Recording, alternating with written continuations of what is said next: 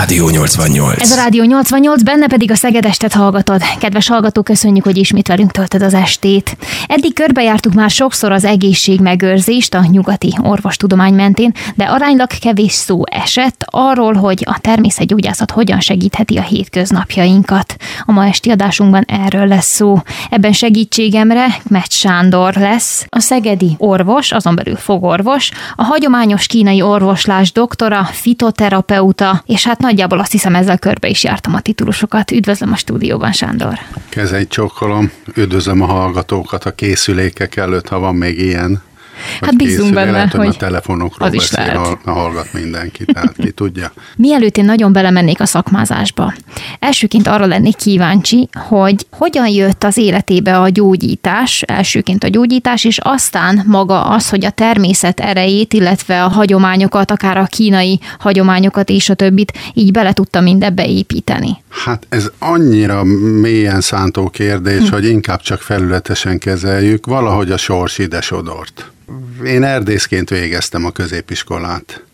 Nem választanék másik sulit mai nap se, tehát azt tökéletesnek tartom. Indítónak is jó egyébként, nyilván az ember közel van a természethez, növények, stb., tehát lehet arra is fogni de nekem már a családomban is nagyon sok alkalommal használtak gyógynövényeket különböző problémáknak a kezelésére, tehát nem volt idegen a történet.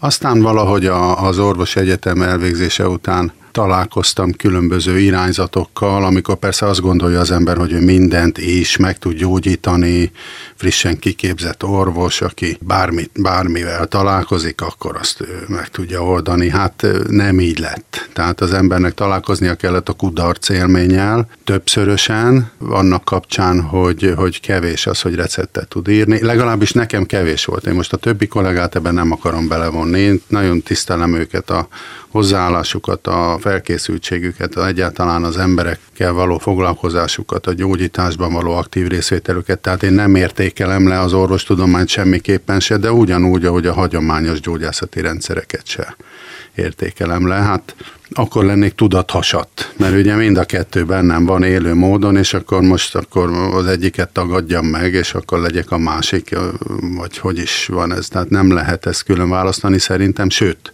eredendően sem volt ez külön választva. És még tovább megyek. Tehát az, amit most orvostudománynak hívunk, az a hagyományos gyógyászati rendszerekből nő ki. Tehát ha én ezt megtagadnám, akkor azt mondanám, mondjuk fordítsuk le más mm, világképre, hogy a, hogy a nagyapám az teljesen, vagy az ők nagyapám teljesen steril volt, és idióta, és beteg, és nem volt jó semmire.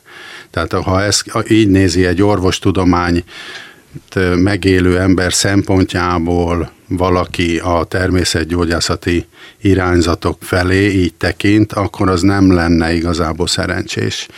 Egyetlen egy gond van egyébként az orvosgyógyászat, illetve a természetgyógyászati irányzatok között, hogy kevés olyan ö, hagyományos gyógyászati rendszer maradt fönt a napjainkban, ami megtartotta a rendszer jellegét. Ezt alatt azt értem, hogy a diagnózist és a terápiát össze tudja hangolni. Ezt a régi rendszerek közül például a kínai, az indiai, a tibeti, az egyiptomi, a dél-amerikai, ezek olyan gyógyászati rendszerek, amik ismereteim szerint bírnak ezzel a képességgel. Az orvostudomány most kezd fölnőni erre a szintre, hogy úgy ténylegesen össze tudja hangolni, helyel közel a dolgokat, tehát elég sok a, a véletlenszerű siker, ami jó dolog. És hát nyilván ebből kifolyólag a kudarc élmény is meg tud jelenni, ami nem jó dolog. De ha van egy olyan rendszer, amikor a terápiát és a diagnózist össze tudom hangolni,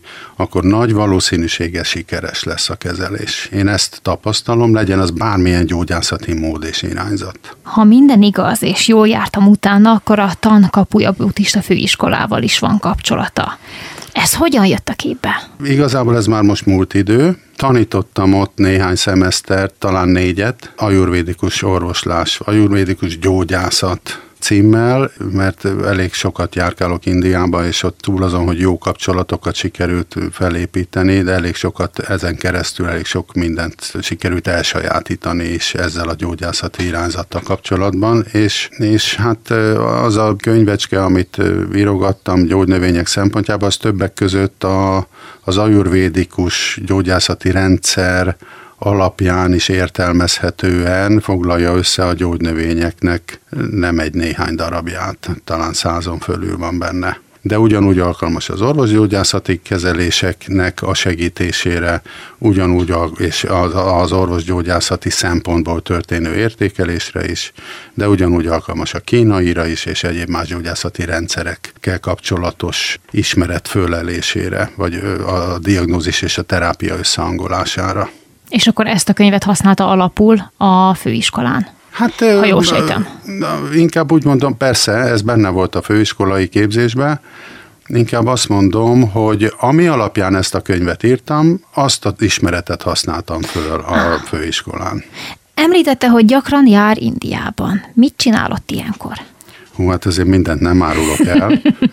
de van egy olyan gyógyászattal foglalkozó és képzéssel is foglalkozó központ, vagy egyetem, institút, ugye így fogalmazzák meg, angolul, ahol, ahol egyrészt részt veszek gyógykezelésekben, mert hát ezt érdemes kipróbálni. Kimegyek mindig egy hétig, akkor ott alávetem magam az ottan tapasztalható vagy megszerezhető kezelési módoknak. Ez utána az ember újra születve hagyja el, távozik egy hét után, vagy kettő, hát mennyit töltött az ember egyrészt.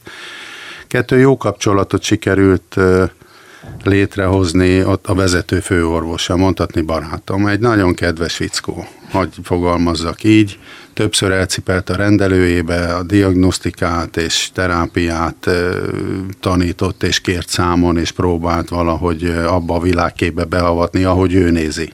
És azóta is megmaradt a jó kapcsolat, ezt amennyire tudtam, hazahoztam, és akkor ebbe egy, egyrészt lett egy könyv, kettő nyilván, hogyha kérik, akkor alkalmazom. Igaz, hogy bonyolult maga a téma, de mégis mi a különbség, hogyha csak egyszerűen lehetne vagy kellene megfogalmazni a nyugati orvoslás és a természetgyógyászat között? Ön, mint akinek mindkét területre igen komoly rálátása van, mit gondol erről? Hát megközelítésben különbözik a kettő. A hagyományos gyógyászati rendszerek állapotokat határoznak meg. És most józan paraszt ézzel nézzünk rá, hogyha én egy állapotban vagyok, akkor meg tudom változtatni magam, hogy egy másik állapotba kerüljek. Ha most ilyen állapotban vagyok, akkor majd, majd most fázok, csinálok valamit, majd melegem lesz, akkor a hideg állapotban meleg Tehát egy egyszerű példát, hogyha ragadunk. Tehát ők állapotokat határoznak meg, amely állapotokat ők tudnak változtatni, tehát a diagnosztikai rendszer arról szól, hogy az adott állapotot, amiben valaki van, vagy került, és az nem egyensúlyos, hanem kibillent, mondjuk így, hogy kibillent, tehát nem vagy úgy is mondhatjuk, hogy nem egyensúly, tehát gyakorlatilag ezeket olyan irányba igyekszenek megváltoztatni ezeket az állapotokat, hogy a nem egyensúlyit egyensúlyivá, mert az egyensúlyi állapot az ő megfogalmazásuk szerint azt jelenti, hogy egészséges valaki. Tehát ha nincs tüneted, egészséges vagy mondja a kelet, vagy a hagyomány. Az orvosgyógyászat a görög, illetve, de elsősorban mondjuk úgy, hogy a görög típusú gyógyászati rendszerekből nő ki, Hipokráteszel az élen. Ő még talán nem, de a követői tévednek egy ponton. Ugyanis ők már nem állapotokban gondolkodnak, hanem konkrét tünetekben. És ha valakire azt mondják, hogy neked például, tudom én, milyen petefészek gyulladásod van, akkor te majd nézel, hogy ja Istenem, és akkor most nekem van petefészek gyulladásom, és akkor azzal én most mit, mit fogok kezdeni, és már ott van a fejébe, hogy neki ez van. Nem egy állapotba került, amit meg lehet változtatni, hanem egy konkrétum van az ő fejébe onnantól kezdve, az elméjébe, ezzel kezd küzdeni, és onnantól kezdve van egy valami, amit állandóan gondol, mondjuk ebbe az esetben, ha már ezt hoztuk, hogy petefészek gyulladás, és van a gyógyászati rendszer, ami meg arra való, hogy ezzel ottan én elkezdjem leküzdeni azt az adott tünetet, amin van. És nincs meg az a szabadság az elmében, hogy egy állapot van most jelen bennem, tűz túlsúly van mondjuk a kismedencei területen, hogyan lehet azt lecsökkenteni, és akkor adjunk ennek egy nevet, hogy mondjuk petefészek gyulladás, de ez egy állapotként is meg lehet fogalmazni, és akkor nézzünk olyan módszereket, növényeket, egyéb dolgokat, gyógyszereket is akár, ami arra való, hogy ezt az állapotot én megszüntessem. Mert az állapot az ember fejében az egy olyan dolog, ami lehet változtatni. A konkrétum meg egy olyan dolog, mint ahogy mondja is, hogy konkrétum, ami, ami egy valami, ami, amivel nem igazán lehet úgymond mit kezdeni, maximum küzdeni lehet ellene. Tehát ez az alapvető szemponti különbség a két gyógyászati rendszer között, hogy állapotok, illetve konkrétumok kerülnek a diagnózis központjába. És ön szerint, illetve a tapasztalatai szerint a két különböző hozzáállás a beteg szempontjából is mást és mást hozhat? Azt kell mondjam, hogy a tapasztalatom azt mutatja, tehát hagy, hagy hivatkozzak erre. Mindenképpen. Hogy amikor valaki megérti, hogy neki mi baja van, tisztába kerül vele, hogy mi a problémája, az már 50 a sikerességet illetően. Most úgy értem, hogy egy olyan helyzetbe tud kerülni, ahol rálát, megérti, hogy ő egy milyen állapotba került, nem csak fizikailag, hanem nyilván a mögöttes tartalmakat is vizsgálni kell, a lelkület, az érzelmi eltolódás, a gondolati fixáció valamilyen szempontból rögeszméknek a felszínre kerülése. Tehát van egy csomó pszichológiai aspektusa is a hagyományos gyógyászati rendszereknek. Azt is meg kell vizsgálni, amennyiben lehetséges minél helyesebb eredményre jutni, tehát nem tévejegni úgy mond, hogy akkor hogy tudom én, hogy az én nagypapám az ez is ezt csinálta, és akkor különböző bukfenceken keresztül én karmikusan ezért terhelve vagyok ezzel és ezzel. Tehát felőlem így is meg lehet közelíteni, de azzal nem tudok aktuálisan itt és most valamit kezdeni hanem azt kell megnézni, hogy hogyan tudom úgy meghatározni a problémámat, amivel tudok kezdeni valamit. Ugye ez a hagyományos gyógyászati rendszerek sajátja. A, a másik, ami az orvosgyógyászati rendszert illeti, ott ugyanebből a történetből nő ki, ami az állapotok meghatározása, de Hipokrátesznél vagy utána konkrétumokba megy át, és ott megjelennek a tünetek, tehát ott már a testtel foglalkozik, és nem a testben zajló folyamatokkal. Tehát a testi tünetek, mint konkrétumok, kerülnek előtérbe a gyógyászatban, ahelyett, hogy a testet működtető, mert a test az mindig olyan, amilyen a benne lévő folyamat, és az valamilyen állapotú, és mi azt próbáljuk meghatározni a hagyomány szerint, a hagyományos gyógyászati rendszerekben. A görög görög-római típusú orvoslásban pedig a testen lévő tünetet elkezdjük valahogy kezelgetni, ahelyett, hogy az azt a tünetet létrehozó folyamatot próbálnánk megváltoztatni, aminek eredményeképpen a tünet, ahogy a magyar nyelv is mondja, eltűnik. Tehát a, az ajurvédánk, tehát az indiai gyógyászatnak, vagy a hagyományos indiai élettannak fordítsuk ezt másképp le, annak az a, a jellemzője, hogyha van valamilyen tüneted, amit létrehoz benned egy állapot, és ebben a tünetben ez megmutatkozik, akkor ha azt az állapotot te megváltoztatod, akkor az a tünet eltűnik. Ennyire egyszerű sokkal egyszerűbb, mint amennyire még gondolnánk, és a számunkra hihető. Tehát ez már annyira egyszerű, hogy ez már hihetetlenül egyszerű. Ezért nagyon sokan el is zárkóznak ettől a történettől, meg hát a, a, a sarlatánkodás, meg a belemagyarázás, meg a, meg a spirituális ájtatoskodás ezeket sajnos el tudja torzítani, tehát ez mondjuk ki, sajnos van ilyen. Az orvosgyógyászati rendszerben más a szitu. Ott van egy konkrétum, van egy tüneted, és akkor azt próbálod, azt látod, hogy most az fertőzött az a seb, akkor próbálod fertőtleníteni, és akkor, akkor majd azt gondolod, hogy meggyógyul. És ott nagyon sok minden egyrészt hiányzik, vagy egyrészt valami túl van benne tolva, tehát nincs meg az a, a lehetőség egyrészt arra, hogy az embert, mint olyat, mert ez nem csak test, hozzá segítsük, hogy ő majd meggyógyíthassa saját magát, mert van ilyen képességünk, ez egy fix dolog, Erről később beszéljünk. Igen, tehát egyrészt ez a rész kimarad belőle, másrészt az a rész kimarad belőle, hogy, a, hogy az ember saját magát képes legyen. Tehát hagyni lehetőséget arra, hogy az ember saját magát rendezni tudja. Tehát az egyensúlyát az alapján, hogy megérti, hogy mi baja van, az alapján rendezni tudja. Tehát azért mondom, ha megérti az ember, hogy mi baja van, az 50% sikeresség.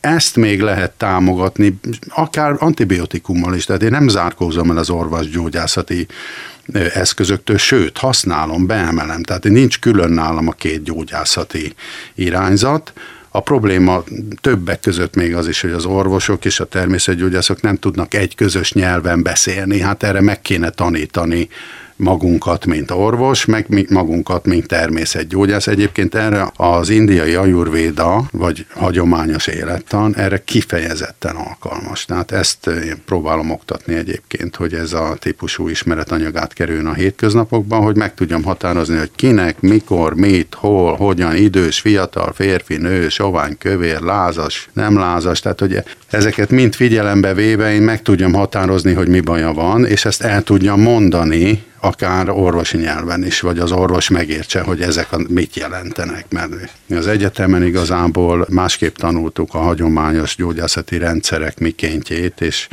ez elég degradáló volt ezekre a rendszerekre nézve annak idején, illetve hát ez semmi más nem volt mögötte, mint az ismeret hiánya. Tehát nekünk nem volt ismeretünk arról, hogy ők mit gondolnak róla. Tehát ahhoz el kellett volna menni Indiába, vagy Tibetbe, vagy és akkor sorolhatnám. De most ön ezt csinálja.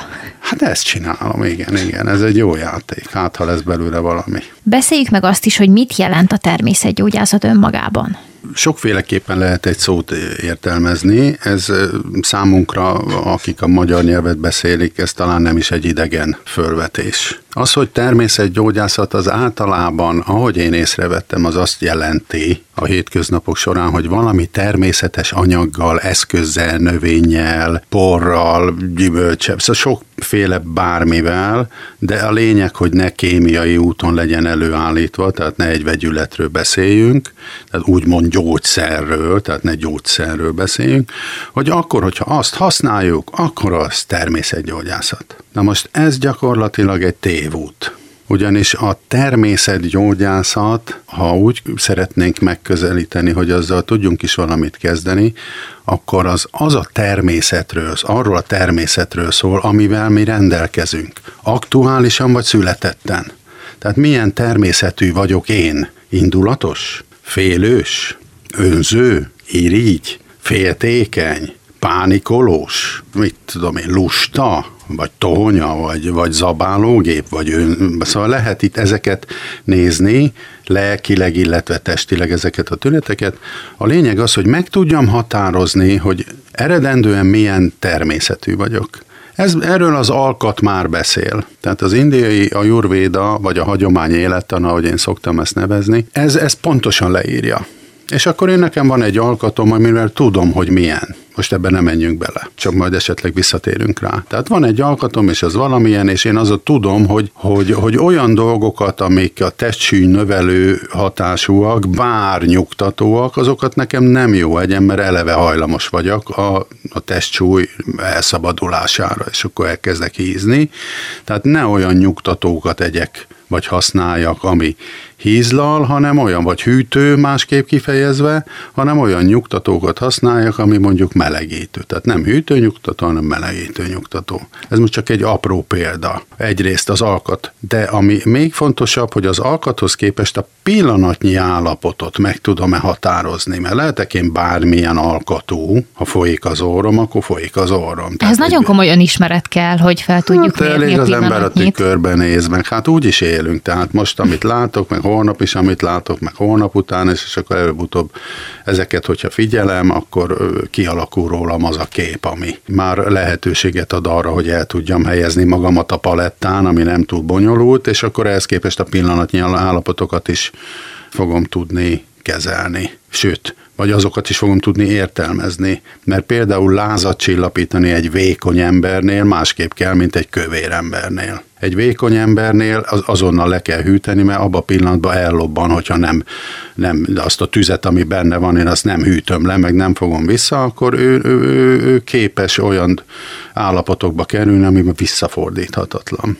Egy kövér embernél, aki túlsúlyos, hát most nem, ne, nem mondjuk azt, hogy kövér, de akár mondhatjuk is, hát miért ne lehetne? Hát most bocsánat, itt nincs PC korrektség, itt el kell mondani, hogy mi a szitu. És azon lehet változtatni, mert egy állapotot meg kell úgy határozni, hogy az érthető legyen. Tehát tovább megyünk, hogyha egy kövér embernél, egy túlsúlyos embernél, aki lázas, annál nem hűtenünk kell, mert ő eleve egy ilyen hűvös, nyugodt, kicsit tunya, tompa, evőgép típusú, túlnyugodt állapotra hajlamos, esetleg belül feszül, de az már egy másik kérdés. Tehát ezeket, e, e, ha figyelembe veszem, akkor őt inkább melegíteni kell, és, és segíteni arra, hogy ezt a benne lévő víztúlsúlyt, vagy nyálkatúlsúlyt, amik a különböző testnyílásain, ebben az esetben az orrát határoztuk meg, kifolyik. Tehát az túlsúlyba kerül, hát az le kell csökkentsük, és abban a pillanatban már e, nem beszélünk arról a problémáról, hogy láz, mert a láz az olyan, mint egy utóégető a, a lökhajtásos gépeknél, az bekapcsolja az ember, vagy egy turbó az autóba, és még jobban csinálja mindazt, amit eddig csinált, mondjuk az emésztést. Fölfokozom vele. És ilyenkor ez, a, ez egy kövér embernél ez, egy, ez a segítség. Egy vékony embernél ez már a gyilkosság kategóriába tartozna. Tehát nekem meg kell tudjam határozni az alkatot figyelembe véve, hogy a pillanatnyi állapotot én hogyan fogom kezelni. És erre találja ki az ajurvéda azt, hogy három kategóriát határoz meg, és ezt el lehet mondani a, a hindi vagy szanszkrit nyelven, de az érthetetlen itt magyarul, és nem értik meg az emberek, hogy, hogy, hogy kafa, meg pitta, meg vatta típusú emberek, hát most, vagy vátá, hát ki hogy mondja.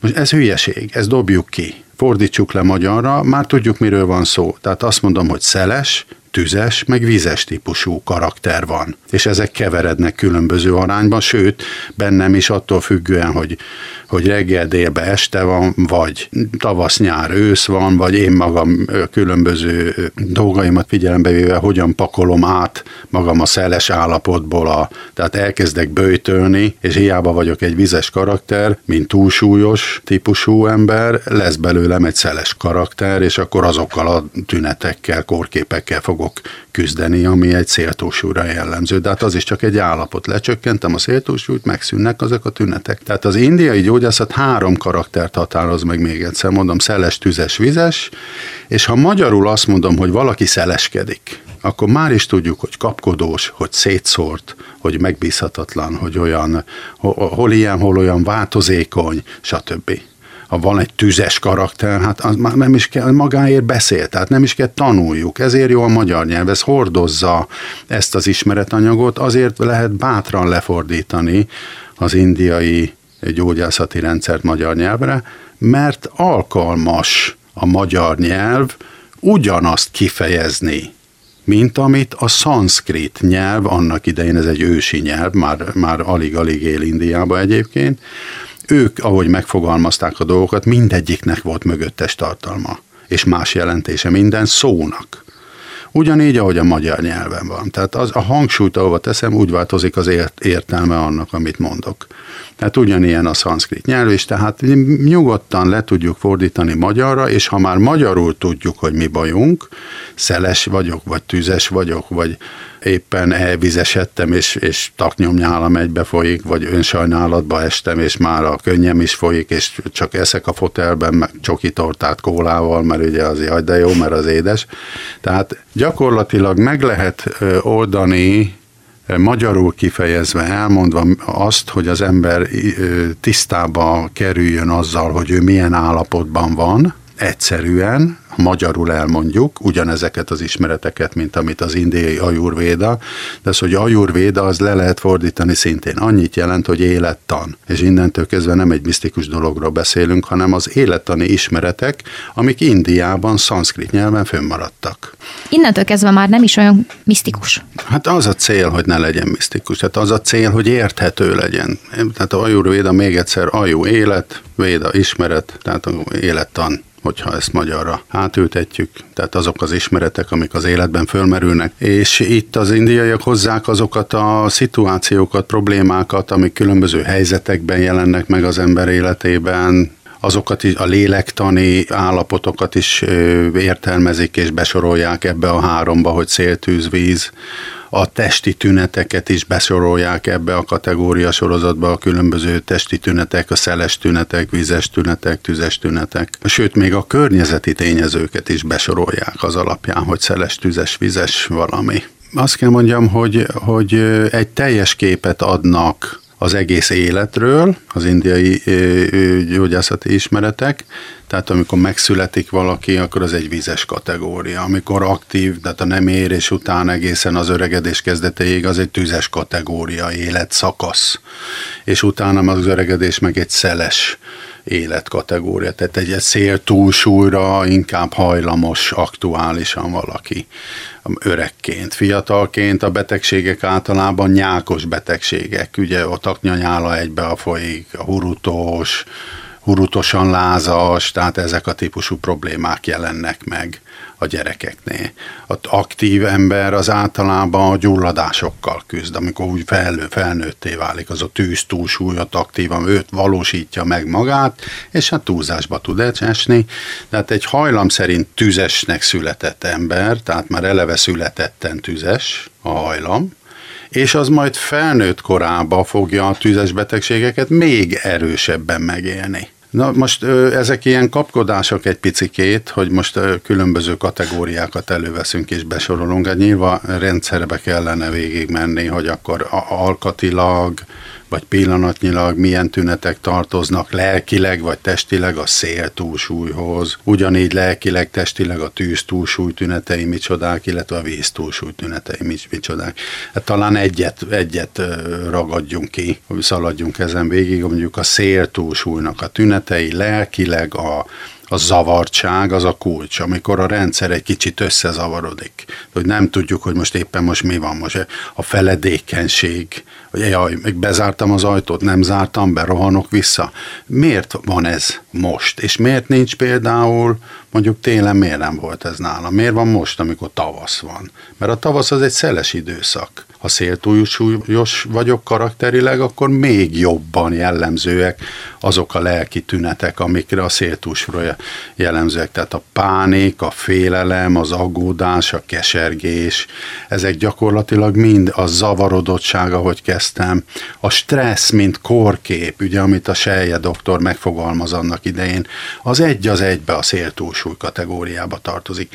Ami azt jelenti, hogy ha a széltúlsúlyt lecsökkentem, széltúlsúly csökkentő, hatással bíró, táplálékkal, minőséggel, gyógynövényel, testhelyzettel, életmóddal, nagyon sokféle verzió van, hogy mit használok föl. Tehát ha ezt a pillanatnyi természetemet, vagy az alkat szerinti természetemet elkezdem kezelni, és azt az egyensúly irányába visszahúzogatni azt a túlsúlyt, akkor eltűnnek a tünetek.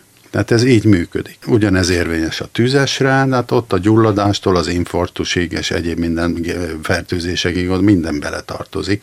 De hogyha ott a tűz túlsúly, tehát a tüzet csökkentő típusú, még egyszer mondom, növényekkel, táplálékkal, minőséggel, ízekkel, életmóddal, stb. egyéb dolgokkal, én elkezdem a tűz túlsúlyomat kicsit hűten, lehűteni magamat, hogy nyugodjak már, hát nem kell mindent most azonnal megcsinálni, nem kések le semmiről erő, nyugi. Minden pont utól fog érni, még ha nem akarom, akkor is. Ugye lelkileg is néztük ezeket, meg testileg is most egyszerre, akkor ezek úgy, ahogy van, eltűnnek mint tünetek. Tehát lelki és testi tüneteket együtt kezel a hagyomány élettana, vagy az indiai ajurvéda, hogyha úgy tetszik. Ha abban az esetben, hogyha az adott ártó, mondjuk a szél vagy a tűz, vagy a víz, mint belső, használjuk ezt a szót, hogy energia, valahogy el kell nevezzük, mert hát érzékszervileg nem tapasztalhatók, az életerő különböző típusú megnyilvánulásáról beszélünk. Egyébként, hogyha ezek valamelyiket túlsúlyra ugrik, akkor létrehozza a lelki és testi tünetet egyszerre, és indulatos vagyok, és közben melegem is van, és persze azzal, hogy igazam van, ezzel én mindent alá támasztok, minden kibillentségemet, mert az ember erre hajlamos, önigazol, és föntartja azban a pillanatban, onnantól kezdve azt föntartja azt a túlsúlyt, hogy ő igazolja, hogy magát és onnantól kezdve már nehéz lesz kezelni. Csak erőszakkal lehet rendezni. De ha ő észreveszi, mert figyeli magát, hogy mi zajlik, akkor nincs vele probléma. Abban, amit mondott, az merült fel bennem, hogy talán most már így a felgyorsult modern világban, meg ezzel az őrületes rohanással, amit itt képesek vagyunk művelni, ö, lehetséges, hogy túlságosan elválasztjuk magunkat a természettől? Lehet, hogy egy picit bagatel módon fogalmaztam meg a kérdést, de hogy az indiai gyógyászat, amit bemutatott így, hogy valahogy akkora összhangot érzek abban, ahogy ők gondolkodnak, és annyira nincs összhang abban, hogy mi gondolkodunk itt a hétköznapokban, hogy lehetséges, hogy ez a probléma? Vagy lehet ez is egy probléma? Igazából az, az indiai gyógyászat több dolgot vesz igénybe. Időt, fáradtságot, meg azt, hogy kicsit elkezdjünk magunkkal foglalkozni. És ezt mi nem akarjuk itt nyugaton? Hát az English medication, ahogy az indiaiak mondják, vagy ugye a gyógyszertári gyógyszerek, ha bekapok háromszor kettőt, az sokkal egyszerűbb, és csinálhatom tovább a hülyeséget, amitől beteg lettem.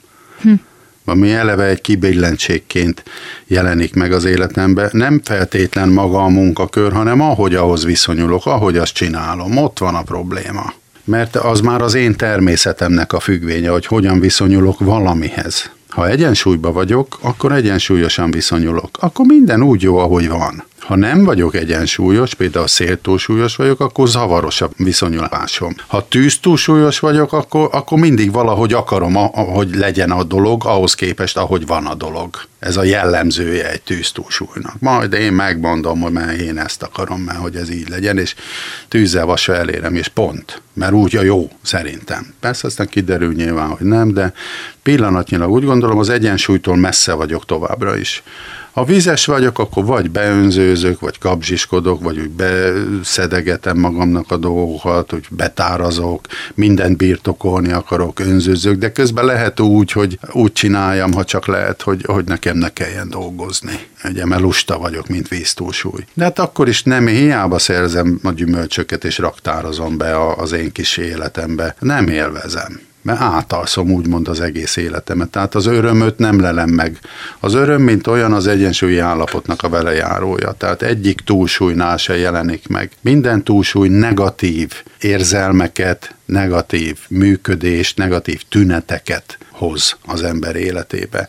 Tehát egyetlen jó megoldás van, az az egyensúly elérés. Ezt meg kell tudni határozni, és nem feltétlenül kell azt az utat járni, hogy elvisszük magunkat egy orvoshoz, vagy egy orvos természetgyógyászhoz, vagy egy természetgyógyászhoz, vagy bárkihez, aki majd megmondja nekünk, hogy én milyen vagyok. Hát honnan ne tudnám? Hát persze, hogy tudom, hogy gyűlölködök éppen, vagy pedig tiszta pánik vagyok, és Ezt nem szeretik vagyok. beismerni maguknak az emberek egyébként. De most, ha nem ismerik be, akkor is hova jutnak? Pont sehova. Ugyanabban az állapotban maradnak, és uh-huh. ne felejtsük el, minden lelki állapot egy testi állapothoz tart tartozik, nincs külön. Tehát, hogyha én hagyok egy lelkületet elhatalmasodni, akkor az ahhoz tartozó testi tünet együttes meg fog jelenni. És azt már nem szeretjük, amikor úgymond betegek vagyunk. Tehát ha be akarja látni, ha nem akarja belátni, egyszerűen muszáj ezzel szembesülni, mert különben nem tudunk meggyógyulni. És innentől jön az, az, az a kérdés, hogy egyedi öngyógyítás, hogyha úgy tetszik. Tehát ez, ez lesz a következő.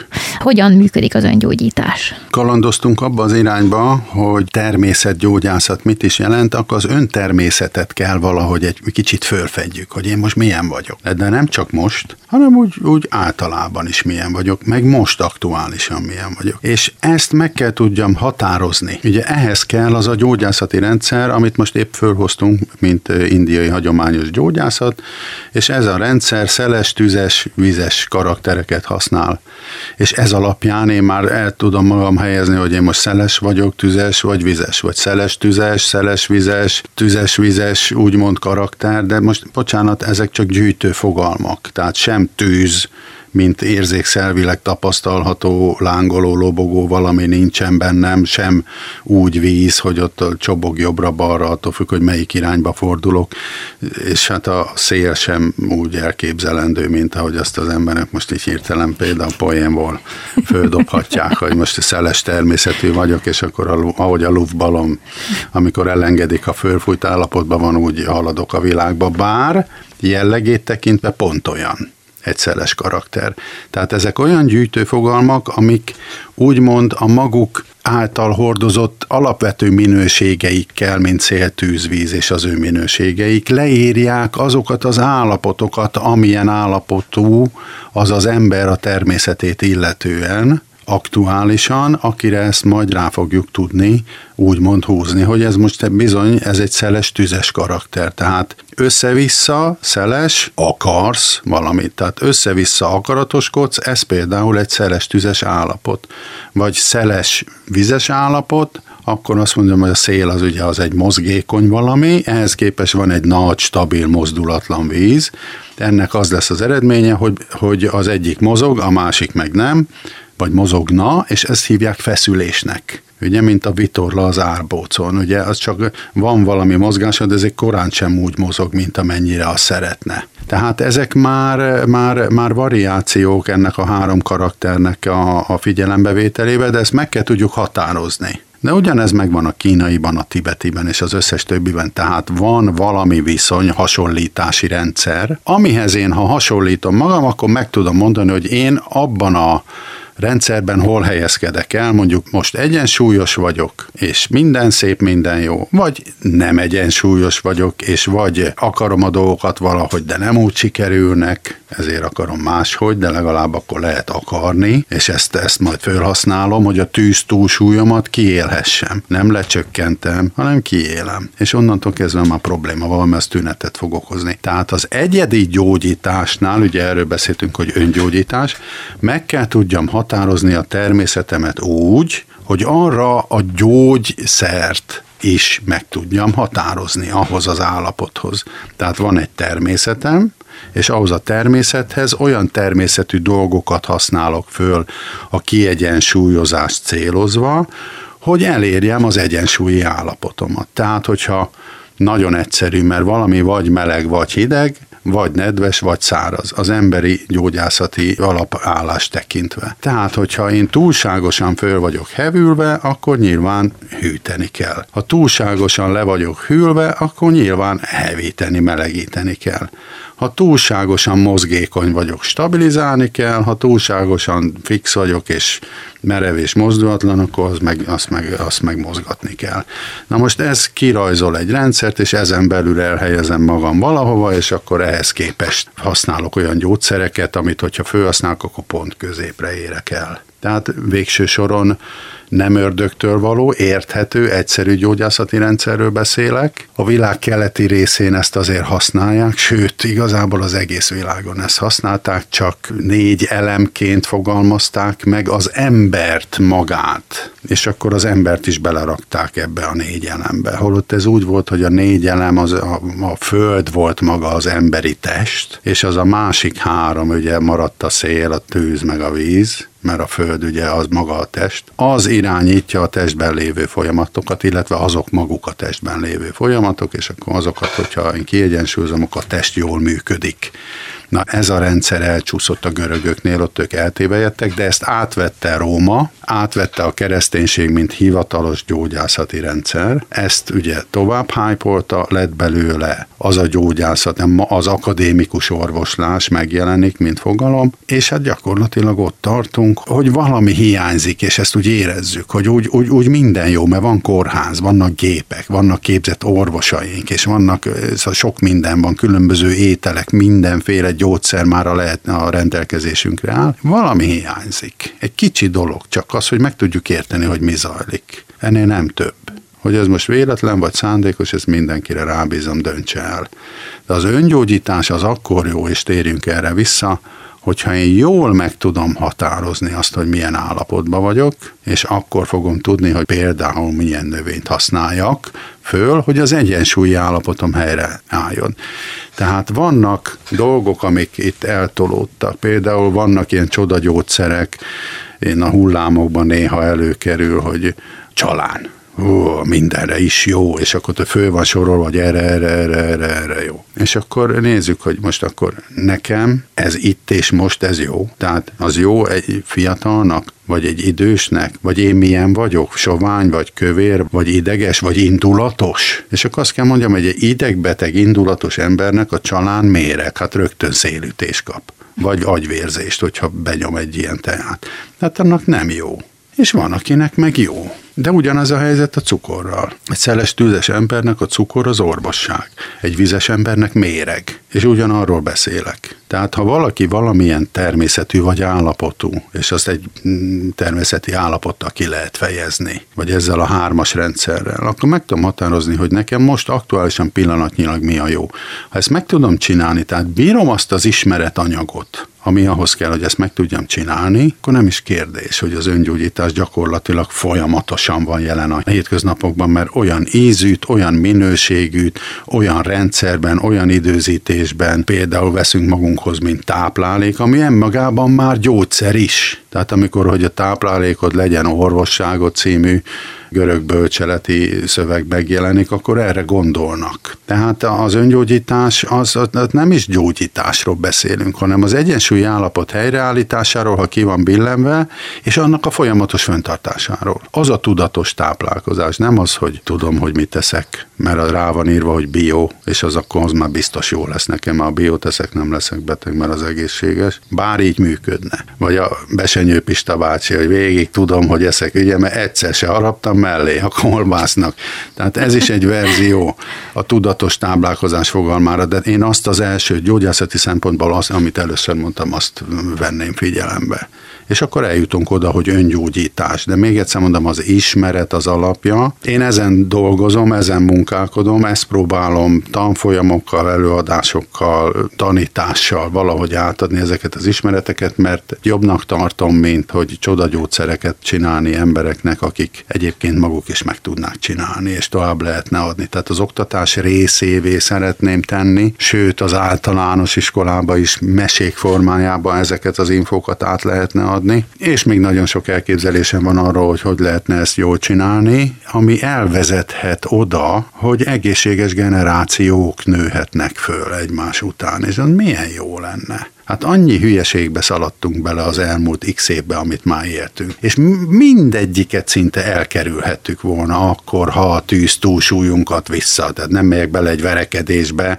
ami miatt börtönbe kell üljek x évet, mert a tudom, hogy csak tűztúlsúlyon van, öreg fog már vissza magad ezt a kis tűzet, és akkor hiába van kint egy, egy olyan lehetőség, ahol én ott verekedhetnék, mégsem megyek bele, mert visszafogom a tüzemet. Van róla tudomásom, hogy semmi más bajom nincs, csak egy tűztúlsúly van de ugyanez igaz mondjuk egy féltékenységre, és akkor nézzük a párkapcsolatok tömege megy tönkre ezzel a történettel. Az egy, az egy savanyú íz túlsúly az emberi szervezetben, meg annak a tévképzetnek a jelenléte, hogy valaki valamit is birtokol. Ezekből sok van, most így végig lehetne menni, de most van egy, egy x rövid időnk, és akkor mi belecsípünk ide-oda, jobbra-balra ebbe az egész gyógyászati rendszerbe, amit úgy hívunk, hogy élettan, és ami messze tovább mutat a gyógyászatnál. Mert arról is szól, hogy hogyan éljed a hétköznapjaidat ahhoz, hogy jól éljél, hogy, hogy egyensúlyosan éljél, hogy boldog lehessél a bőrödbe. Ezek ilyen elcsépelt dumák, de valójában nagyon igazak. Tehát az Indiában a népek erre hajtanak. Hogyan látja ön Magyarországon egyébként mennyire befogadóak az emberek a természetgyógyászattal kapcsolatban? Egyrésztről az emberek vágynak rá, hogy meg tudják oldani a problémájukat legyen ez akár gyógyászati. Tehát az emberben van egy ilyen mozgatórugó. És arra is vágynak, ha már gyógyászat, hogy megértsék, hogy ők miért betegek és mi a bajuk. Ez is egy mozgatórugó az emberben. Mivel a modern gyógyászat nem sok esélyt ad arra egy, egy egyénnek, hogy, hogy ezeket az infókat megfelelő mértékben megkapja, amivel ő tud valamit kezdeni, ezért joggal alakul ki tömegesen, hogy az úgynevezett természetgyógyászati irányzatok irányába elkezdenek kacsingatni, mert az, az olyan dimenziókat is érint, mint a lelkület, tehát a testen túl, meg, hogy hol van bennem az elállítódás, ami miatt én nem érzem jó magam a bőrömbe, és a többi. Ez eddig rendben van, tehát ezekről már most idáig beszélgetünk, vagy legalábbis érintettük. A problémát ott látom, hogy tehát befogadóak lennének az emberek, és irányultságuk volna erre a területre, vagy ebbe az irányba az embereknek, de hát a szokásos. Olyan emberek tanítják, akik nem is értik sok esetben, tehát mit most nem, nem is akarok példákat hozni, gyógyászati rendszereket, mert van benne valami érdekeltség nyilván. Nem látják át, nincs bennük olyan elhivatottság, hogy ténylegesen segíteni, akkor egy üzletet akar csinálni, előadásokat akar szervezni, ott bevételt akar generálni, stb. Hát ez nem bonyolult, de közben meg nem is érti. Tehát neki az a jó, ha sok ember sokat befizet, tehát az a jó, ha sok beteg van, kérem szépen, mert akkor az nekem jó, mert több pénzem lesz. Holott ez, ez önmagában ellentmondó a hagyományos gyógyászat szempontjából, ami azt mondja a kínai például, hogy a jó orvosnak üres a rendelője, nincsenek betegei. És akkor itt már ott is olyan dolgokat is bele lehet eh, vonni, hogy, eh, hogy azt mondja az ember, hogy a világ, tehát a teremtő, ami, ami benne lakik, az belülről teremti a világát kifelé. Ugye ezt az indiai, a görög, az mindegyik hozza ezt. Tehát minden, ami hagyományos gyógyászati rendszer mögötti szellemi alap van, az mindezt mondja. Ebből kifolyólag, hogyha én beteg embert látok, akkor az azért van, mert bennem van valami diszharmónia, ha nagyon finoman fogalmazok, ugye? Tehát bennem már az a betegség, mint előkép jelen van. Ezért jelenik meg a világomban az az ember. Így van, ebből a szempontból nézve. Na most, ha jó orvos vagyok, akkor egyensúlyban vagyok, és egészséges vagyok, tehát az én világomban nem jelenik meg beteg ember. Ha meg én beteg vagyok, tehát, hogyha, tehát akkor jelenik meg sok beteg, hogyha én nem vagyok jól, és micsoda diszonáns dolog sok beteget akarni ebből a szempontból, mert az azt jelenti, hogy én még betegebb akarok lenni, és ezért még több betegem legyen a világomban, mert rajtam keresztül teremtődik a világ kifelé, és akkor látok sok beteget, hogyha én bennem sok a diszonancia. Ez a megközelítés az előbbi kínai mondásból ez fakad. Itt azért, azért vannak olyan szellemi mélységek, amiken azért érdemes elgondolni. Tehát, hogy most, hogy most az üzlet a jó, vagy pedig tényleg az a jó, hogyha én, aki hozzám fordul, azt én el tudom rendezni a problémát. Tudok neki segíteni, hogy ő meggyógyuljon, bocsánat, tehát nem én rendezem el, nem én gyógyítom meg, csak segítséget nyújtok ahhoz, akár információ, tudás, vagy, vagy eszköz gyógyszer formájában, hogy ő meggyógyuljon, mert ő gyógyul meg végső soron, és akkor onnantól már nincs beteg, jaj de jó, tehát, hogy ez a jaj de jó, vagy az a jaj de jó, hogy sok beteg van. Ez azért egy különbség. Na most itt ha ezt a dolgot nézem, akkor azt kell mondjam, hogy azokban a hullámokban, amikor ezek az alternatív gyógyászati irányzatok olyan 28-30 évenként előjön ez a, ez a forduljunk a természet felé, ez a kicsit hipster ö, lelkület, és akkor az szépen lassan lecsöng, majd újból előjön, eltelik 30 év, ez most a második az én életemben, tehát először akkor találkoztam vele, amikor befejeztem az egyetemet. És akkor hirtelen úgy előjött az ajú, az első ajurvéda könyv akkor lett kinyomva 1991-be vagy 2-be talán az első ilyen könyv akkor került kinyomásra, amikor az indiai ajurvéda témakörben dr. Vazatland nevű indiai orvos kiadja az ajurvéda alapjait és akkor leírja, hogy ajurvéda hogy az mi az. És elolvastam annak idején, hogy meg se értettem. Tehát, hogy nem az, hogy valamit tudjak vele kezdeni, tehát fogalmam sem volt, és akkor hirtelen megjelent rengeteg önjelölt tudós, és elkezdte oktatni ezt is, meg azt is, meg a távgyógyítás, hogy már érzi, hogy már lába, lába melegszik, na, na, na, most már érzi, nem érzi, na, na most figyeljen, most érzi.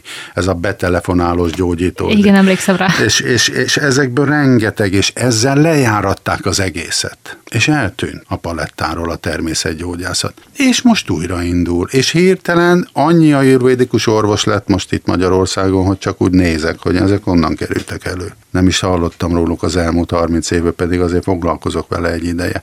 Ami nem baj, csak ez egy kicsikét hátráltatja, hogy bár érdekeltség, érdeklődés van a természetgyógyászati irányzatok a szemben, de azért ez a, ez a kicsit tartsunk azért távolságot, biztos, ami biztos, ez is megjelenik. És ezért a magyarországi társadalomban jelentős a, a blokkolás a természetgyógyászat irányába, főleg férfiaknál egyébként ők kevésbé nyitottak ők rá. Nem, ők szeretik azt tudni, hogyha valamit csinálok, azt miért csinálom, és mi lesz az eredménye. Semmi lelkizés. Nem lelkizünk, drága szívem. Az egy túlsúly, csökkentsük le. De ha megkapják az infót, ilyen egyszerű módon, mint amiről beszélek, érthető módon, akkor nekik tetszik, és viszik tovább, és örülnek, és, és mondják, hogy ez egy jó dolog. De ha szanszkritú próbálom nekik tanítani, akkor föláll az előadás feléne, az kimegy mert őt ez nem érdekli, ez hülyeség. És ez az egyetlen kis apró dolog, hogy megérti vagy nem érti, ez a kulcs. Ha megértette, az onnantól az övé. Tehát ezt az ismeretanyagot egyszer kell elmondani valakinek, hogy az megértse, és onnantól használhassa. Ez nem olyan, hogy ottan, bár mm, ha, ha gyógyítóként akar az ember vele foglalkozni, az egy néhány évet igénybe vesz. Mondjuk ott kint öt éves az egyetem, és amikor befejezi az ember, akkor oda megy a guruhoz, és azt mondja, na jó van, akkor most már van papírod, de nem tud semmit. Kezdjük előről. Tehát, hogy így így, így közelítik, és igazuk is van. Igazuk is van. Magára kell vonatkoztatnia ezt az ismeretanyagot az embernek először, hogy legyen tapasztalata, hogy azt lássa máson, és fogja tudni, hogy akkor mit kell csinálnia annak a valakinek, hogy rendeződjön, mert már kipróbáltam magán. Hát az lesz a hiteles orvos, vagy gyógyító valójában. Mit gondol arról, mekkora sikere lehet a szemléletformálásnak ebben a témában? Csak hogyha az elmúlt néhány tíz évet nézzük, mióta ön ezzel foglalkozik. Amennyiben sikeresen meg lehet értetni ezt az ismeretanyagot a hallgatósággal, aki ezt szeretné megismerni, ezt az anyagot, abban az esetben ez egy önfejlesztésre serkentő ismeretanyaggá, és hétköznapokban használt ismeretanyaggá avanzsálja azt az embert, aki ezt csinálja, és nagyon nagy százalékban azok az emberek ezt a mai napig az első első hallott áll pillanattól kezdve használják az életükben. Tehát sikeresnek mondom. Tehát nem tudják azt mondani rá, hogy ez nem jó. Legfeljebb azt mondják, hogy á, nem, én most inkább ilyen vagyok, és akkor, mert én is születetten ilyen, nem tudok más milyen lenni.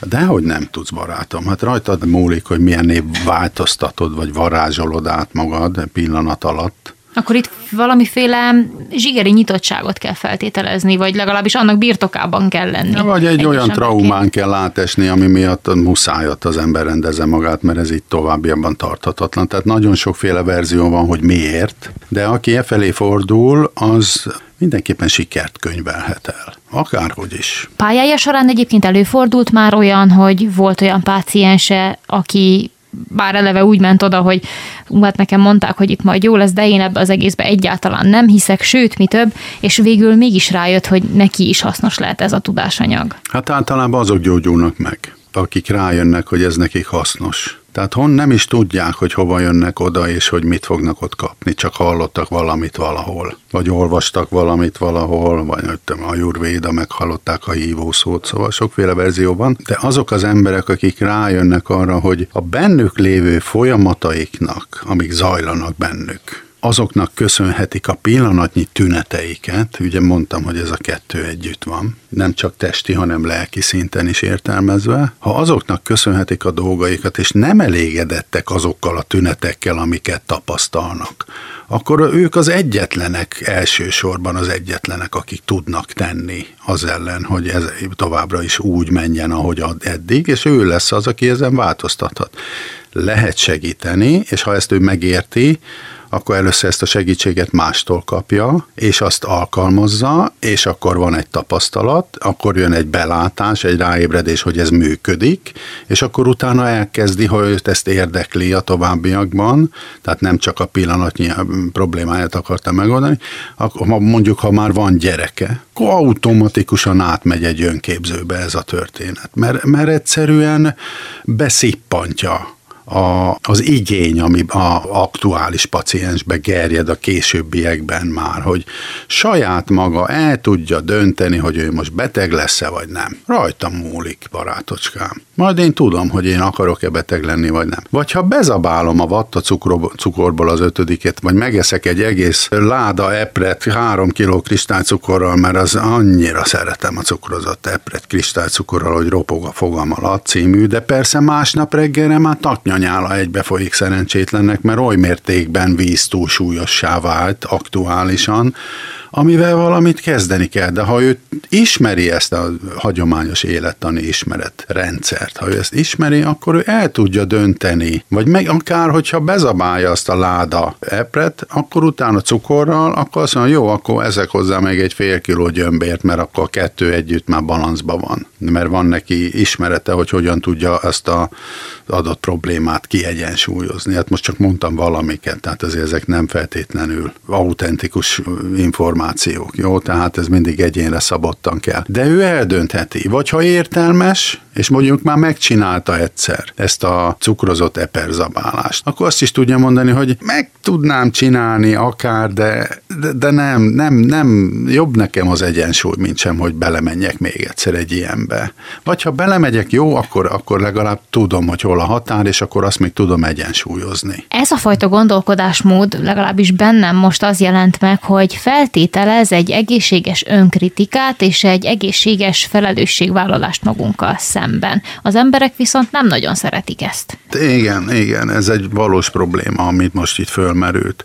Ha szeretik, ha nem szeretik, én nem fogok senki helyett meggyógyulni. Bármennyire is szeretnék, tehát ez a típusú megközelítés, ez egy kicsit fals mindenféle szempontból. Tehát én nekem kell saját magamat rendbe tartani, én vagyok a felelős magamért, nem más valaki. Nem ezt tanuljuk az iskolába, és a filmekből se ezt tanuljuk, és semmiből se ez jön le, de az a fals, és nem ez. Mert mi elsősorban magunkért vagyunk felelősek, mert ha én egyensúlyban vagyok, akkor fogom tudni a, felel, a feladataimat jól elvégezni. Akkor vagyok normális párkapcsolatra alkalmas, tehát nem indulatos, nem bizonytalan, nem lustadisznó, nem önző, stb. stb. Tehát minden, ami negatív, az sehol nem jó. Se munkahelyen, se otthon, se társaságban. Még egyedül sem. Még, még önmagamban se nem. Az is ott nyilván. Tehát, hogy az, az sehol nem jó.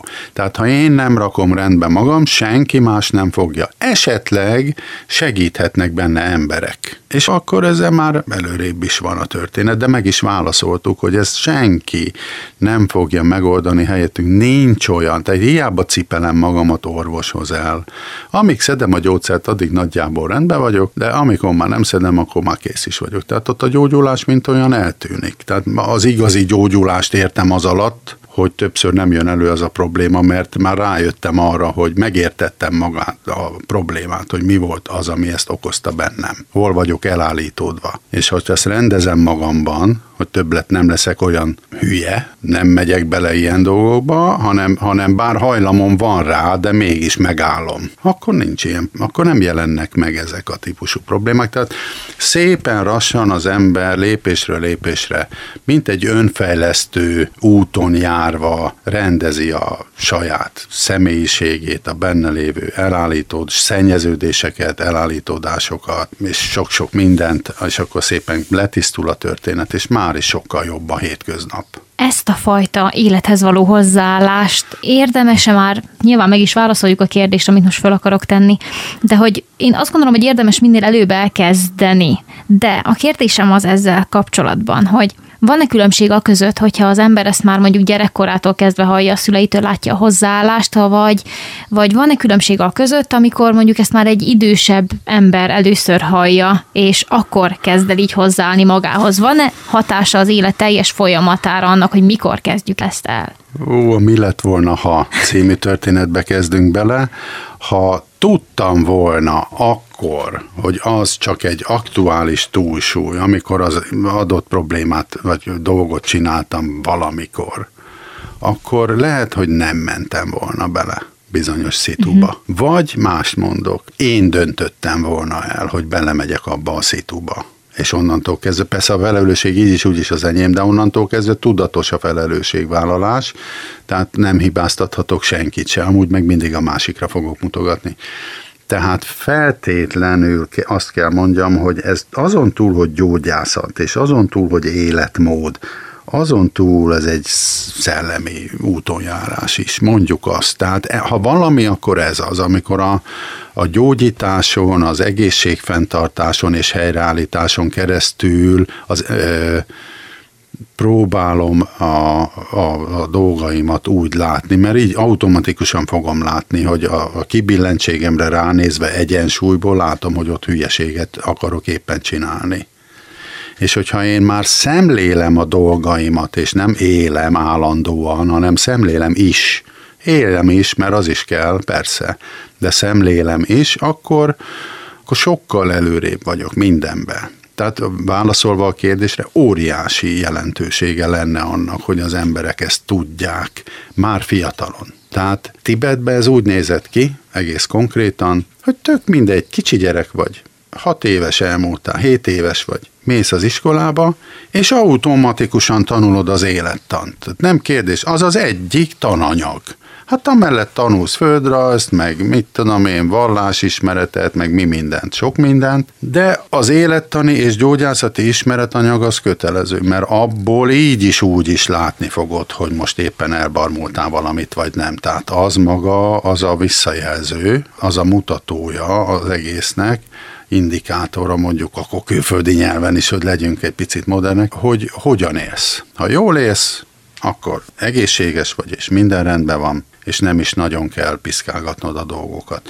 De hogyha te azt hiszed, hogy jól élsz közben, csuma beteg vagy, akkor nem, valami nincs rendben. Tehát feltétlenül szükséges, hogy teljes egész életet élhessél, ez az élettani ismeret, mert mint kontroll, mint visszajelző jelen van onnantól az egész életedben. És lehet, hogy mutogatok másra egy darabig, de előbb-utóbb nem fogok tudni másra mutogatni, csak magamra. Az élet céljának az eléréséhez legyen az bármi, ez elengedhetetlenül szükséges lenne. Azt hiszem, hogy a beszélgetés elején arról is szó esett, hogy valahogy jó lenne ezt a komplex tudásanyagot, ami igazából a minőségi életre vezetné rá az embereket, valahogy beletenni abba a tudásanyagba, amiből mindenki egy kicsit elvesz a tanulmányai során. Ezt hogyan képzeli el? Nos, voltak próbálkozások. Egy húsz évvel ezelőtt kezdtem. Már csak azért, mert a kisfiam akkor volt általános iskolás, és a, megbeszéltem az általános iskola alsó tagozatos tanárnéniével, osztályfőnökével, hogy az osztályfőnöki órának a felét átadja, hogy, hogy ezeket az ismereteket valami úton, módon én oda becsempészem. Azt gondoltam ki, hogy, hogy mesék formájában fogom ezeket az élettani ismereteket átadni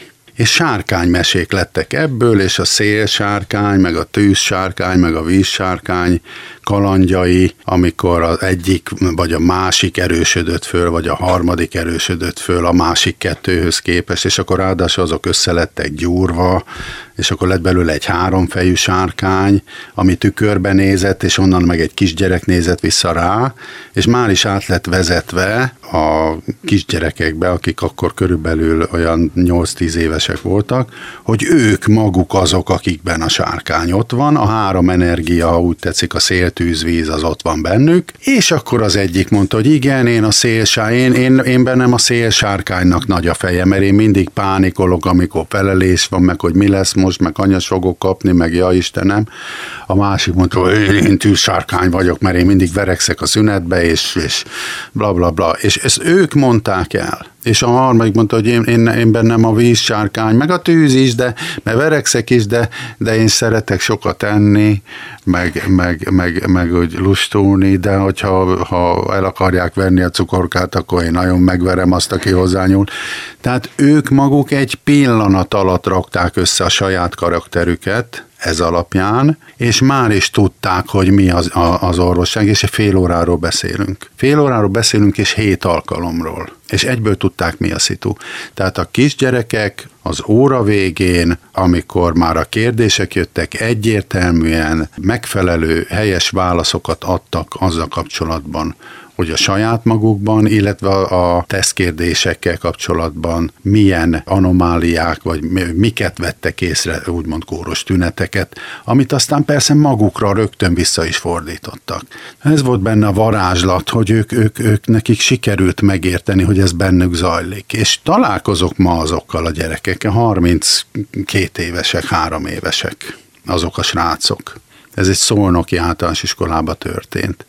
És ők még mindig tudják, hogy akkor jaj, a Sanyi bácsi, akkor sárkánymese, és akkor ő benne még mindig a tűz sárkányosok, és a többi, és a többi. Tehát a mai napig tudják a gyerekek, egyszer hallották. Tudjuk jó, hogy a magyar népmesék és azoknak a tanító jellege azért milyen erős. A hétfejű, vagy a háromfejű sárkányal, ugye?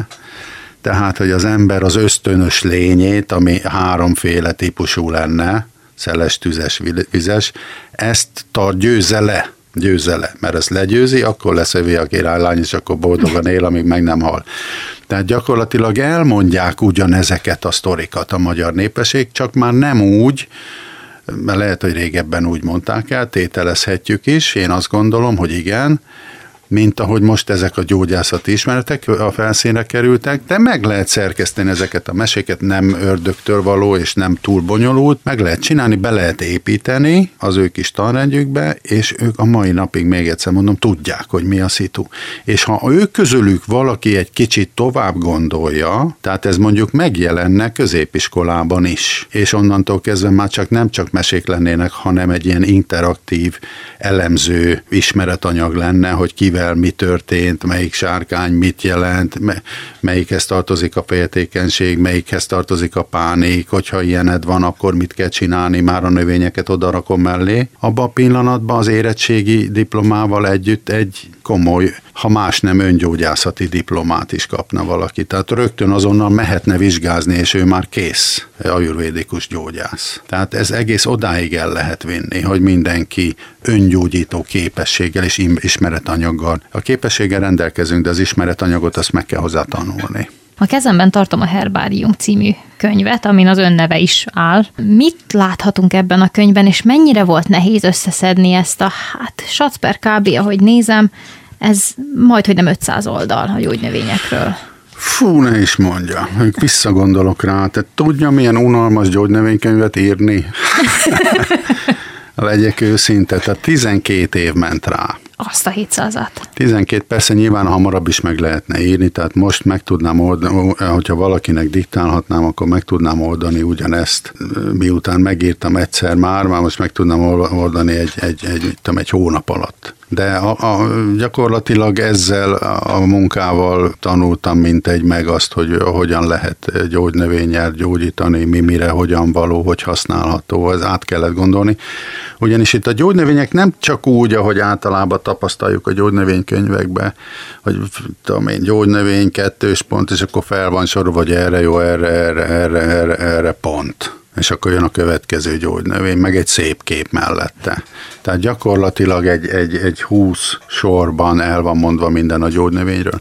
Olyan módon van összeszerkesztve, hogy az ajurvédikus ismeretanyag szűrőjén egyszer átengedem. Tehát megnézem azt, hogy energetikai szempont, tehát a szél, tűz, víz szempontjából melyiket fokozza, melyiket csökkenti. Szárít, nedvesít, hűt vagy hevít tehát például ilyen szempontból is vizsgálva van, akkor általános hatása, lélektani hatása egy adott növénynek, mert van. Tehát a bazsalikomot eszik valaki, attól, hogy jókedvű, nevetős környezetbe fogja magát viszonylag hamar találni. Én teát szoktam minden reggel inni, és én azt érzem, hogy attól jobban fog az agyam. Ez lehetséges? Hát, hogy a fenében? Ne, persze, hát hiszen a vér, ha már csak azt nézzük, hogy testileg annyit csinál, hogy megemeli a vérnyomást, és így eljut az agyba a vér, és az viszi az oxigént is, tehát oxigénhez jut az agy, és ezért jobban pörög az agya.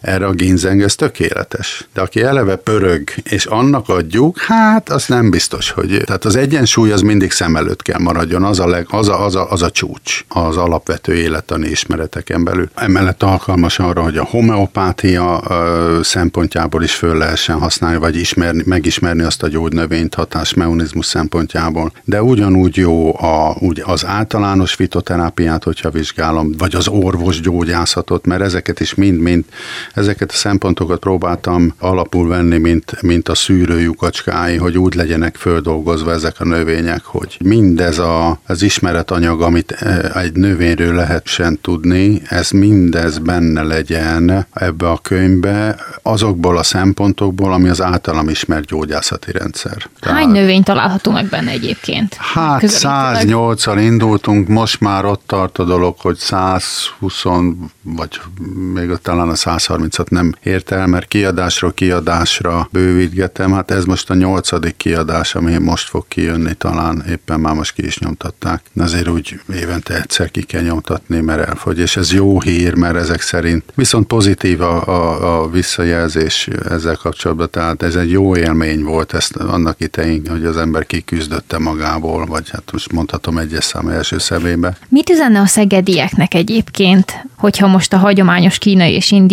orvoslás doktoraként kérdezem önt?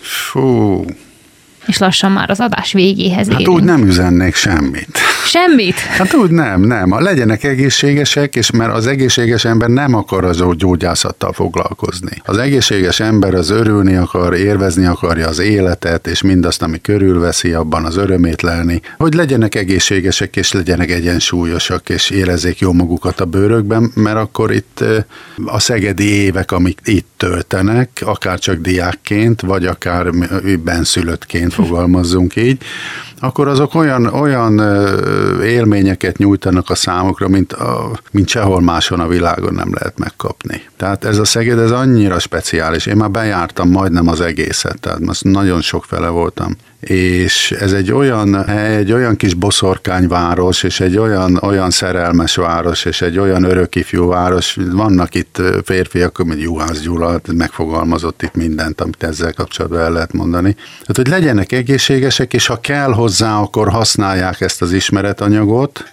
és úgy éljék az életüket itt, mert abban a pillanatban itt minden egy csodává válik Szegeden, amilyen egyébként a, a Szeged maga. Tehát ez egy nagyon, nagyon szívhez szóló, szív, szívet megfogó és nagyon boldog kisváros. Az egész országban, de az egész Európában, sőt a kontinenst, ha nézzük. Egyet találtam még, ami ennél jobb, de az csak azért van, mert ott van egy olyan figura, aki miatt ott az egész légkör jobb, és ez most pillanatnyilag Daramszala, és ott a Dalai Láma él, és ő egy olyan kisugárzással bír, amit, ami egy külön adás venne igénybe, hogy az ember körülírja, és úgy érzékeltetni próbálja, de hát, hogy elmondani direktben nem biztos, hogy könnyű lenne.